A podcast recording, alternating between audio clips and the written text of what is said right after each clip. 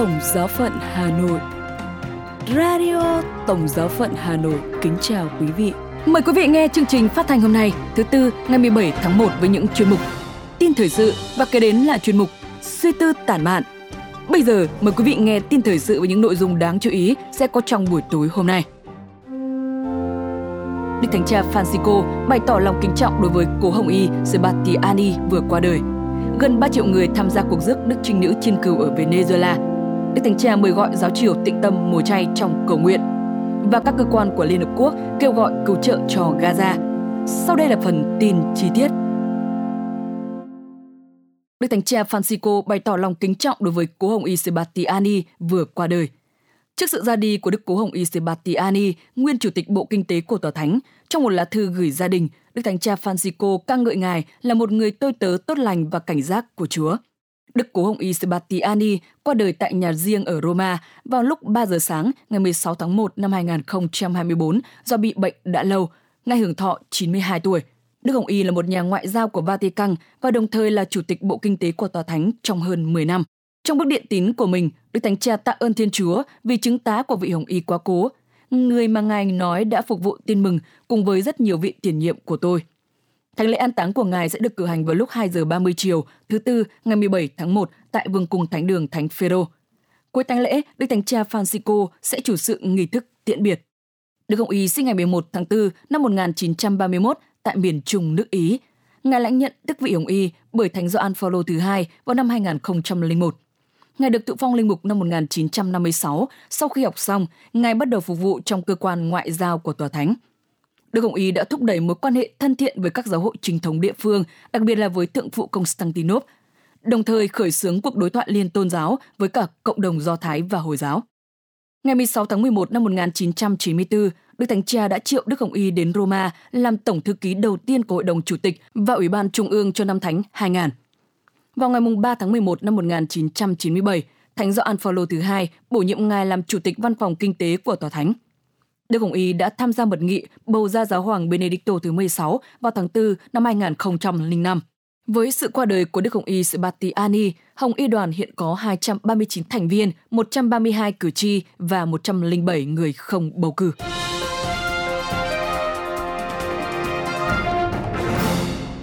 gần 3 triệu người tham gia cuộc rước Đức Trinh Nữ trên cừu ở Venezuela.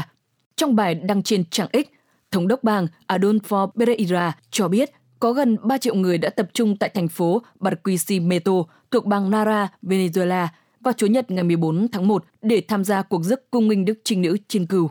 Lòng sung kính này bắt nguồn từ năm 1703 tại Seville, Tây Ban Nha, khi một tu sĩ dòng Capuchin nhìn thấy Đức Trinh Nữ Maria mặc trang phục như một người chăn cừu đang cầm chiếc móc của người chăn cừu. Một số con cừu vây quanh Đức Mẹ, có một con đi lạc đã bị một con sói truy đuổi, con sói mà Tổng lãnh thiên thần Mikae đã phái đi bằng một mũi tên. Vị tu sĩ đã đặt là một bức tranh mô tả những gì ông nhìn thấy và bắt đầu truyền bá lòng sùng kính Đức Mẹ với việc bảo vệ đàn chiên của con mình khỏi ma quỷ. Bức tranh đã được mang đến Tây Ban Nha và đặc biệt là Venezuela, Cuộc rước năm nay bắt đầu sớm với cuộc đua sùng bái thần chăn cừu truyền thống. Khoảng 44.000 vận động viên đã chạy chặng đường dài gần 10 km, đi qua những địa điểm mang tính biểu tượng nhất trong thành phố và kết thúc tại điểm xuất phát của cuộc diễu hành là nhà thờ Thánh Rosa. Bức ảnh Đức Trinh Nữ chăn cừu di chuyển hơn 6 km trong ngày, từ nhà thờ Thánh Rosa đến nhà thờ chính tòa thành phố Barquisimeto.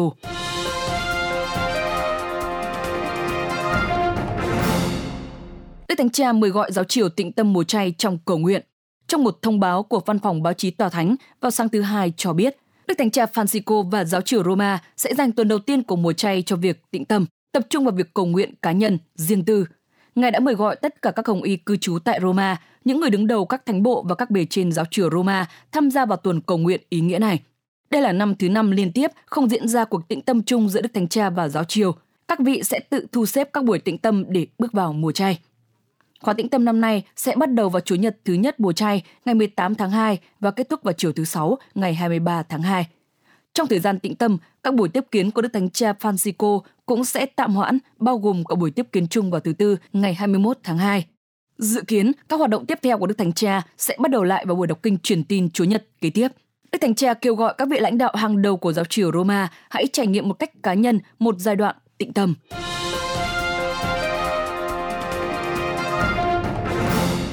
các cơ quan của Liên Hợp Quốc kêu gọi cứu trợ cho Gaza. Các cơ quan viện trợ nhân đạo quốc tế đã kêu gọi tăng cường khả năng tiếp cận người dân Gaza, nơi rất cần thuốc và thực phẩm khẩn cấp để hỗ trợ những người bị thương và ngăn chặn nạn đói và bệnh tật.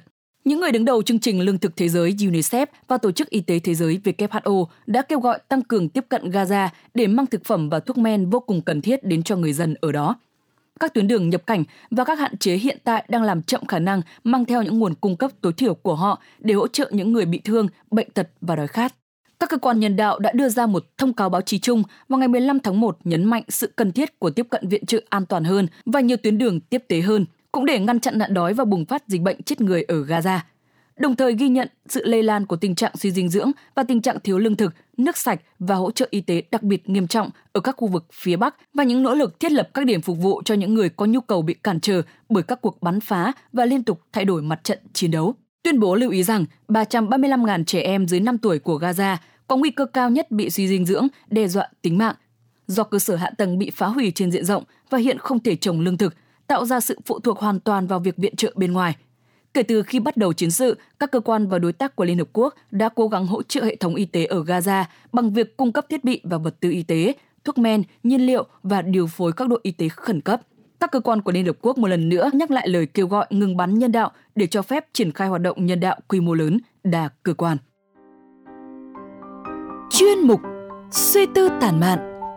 Quý vị và các bạn thân mến, trên mọi hành trình của cuộc sống, chúng ta không khó để bắt gặp những con người hy sinh thầm lặng để mang đến những sứ mệnh, những niềm vui cho người khác.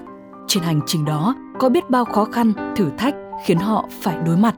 Trong những lúc tưởng chừng như muốn ngã gục, bỗng một tiếng nói ngắn gọn, đừng sợ, mang ý nghĩa động viên và khích lệ tinh thần hơn biết bao – một ơn gọi dấn thân ra đi làm chứng cho tin mừng của Chúa ngay sau đây sẽ được thể hiện qua câu chuyện Liều của Sơ Họa Mi dòng con Đức Mẹ vô nhiễm.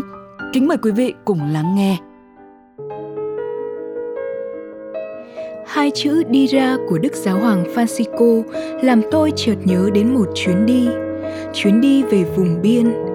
Cách đây không lâu lắm, vùng biên ấy có tên gọi làng HIV Sở dĩ nơi ấy mang tên này bởi cách đây chừng 10 đến 12 năm, nếu tính tỷ lệ phần trăm đã chiếm tới 60% gia đình có người nhiễm hát.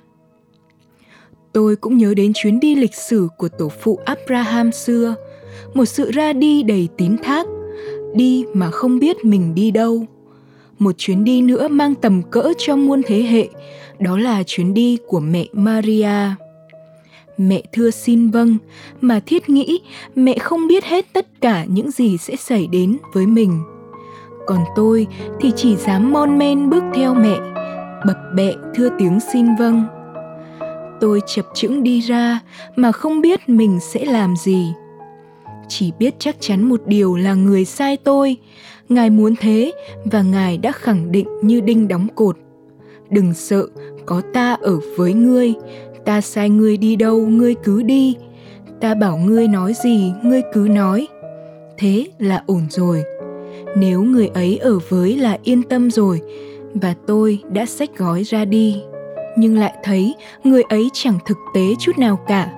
Làm sao mà không sợ được chứ? Từ khi bước chân vô dòng, suốt 18 năm qua, được bao bọc bởi nhà dòng, có chị, có em. Thế mà nay đi ra vùng biên ấy sống một cuộc sống không cộng đoàn, không chị em, không áo dòng, làm sao mà không sợ? Tưởng trình ba không là đủ, nhưng chưa hết. Vừa đặt chân tới miền đất ấy thì già làng bản địa, cha xứ còn tua thêm. Chị không được đi chầu chúa mỗi ngày, có chúa ở trong lòng, chỉ được đi lễ ngày chúa nhật và phải ở trong một gia đình xa nhà thờ, khô khô đạo để thuận tiện cho giấy tờ và việc mua đất đai làm nhà cửa. Thế là cổng dòng được thay bằng những dãy nhà cao tầng. Tôi đến cư ngụ tại một gia đình có ngôi nhà ngói ba gian đã xuống cấp. Ở đây tôi bận lắm, ban ngày đi làm giấy tờ, còn tối đến phải gảy đàn suốt đêm bởi mình là sinh vật lạ bị mấy chú muỗi tấn công còn buổi trưa lại không sao chợp mắt vì mấy bác rời leo bò lồm ngổm trên mái nhà bởi cái nắng mùa hè miền Bắc làm cho mấy bác ấy không chịu nổi nên đi tìm chỗ trú.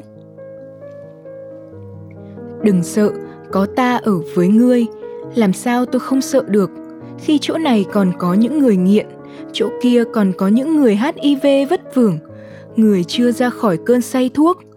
Và gay cấn nhất là chuyện tôi phải lẩn trốn những ánh mắt xanh, bởi vì còn là độc thân vui tính. Đúng là có chúa ở cùng tôi tôi chẳng sợ gì. Hỏi người đời làm chi tôi được.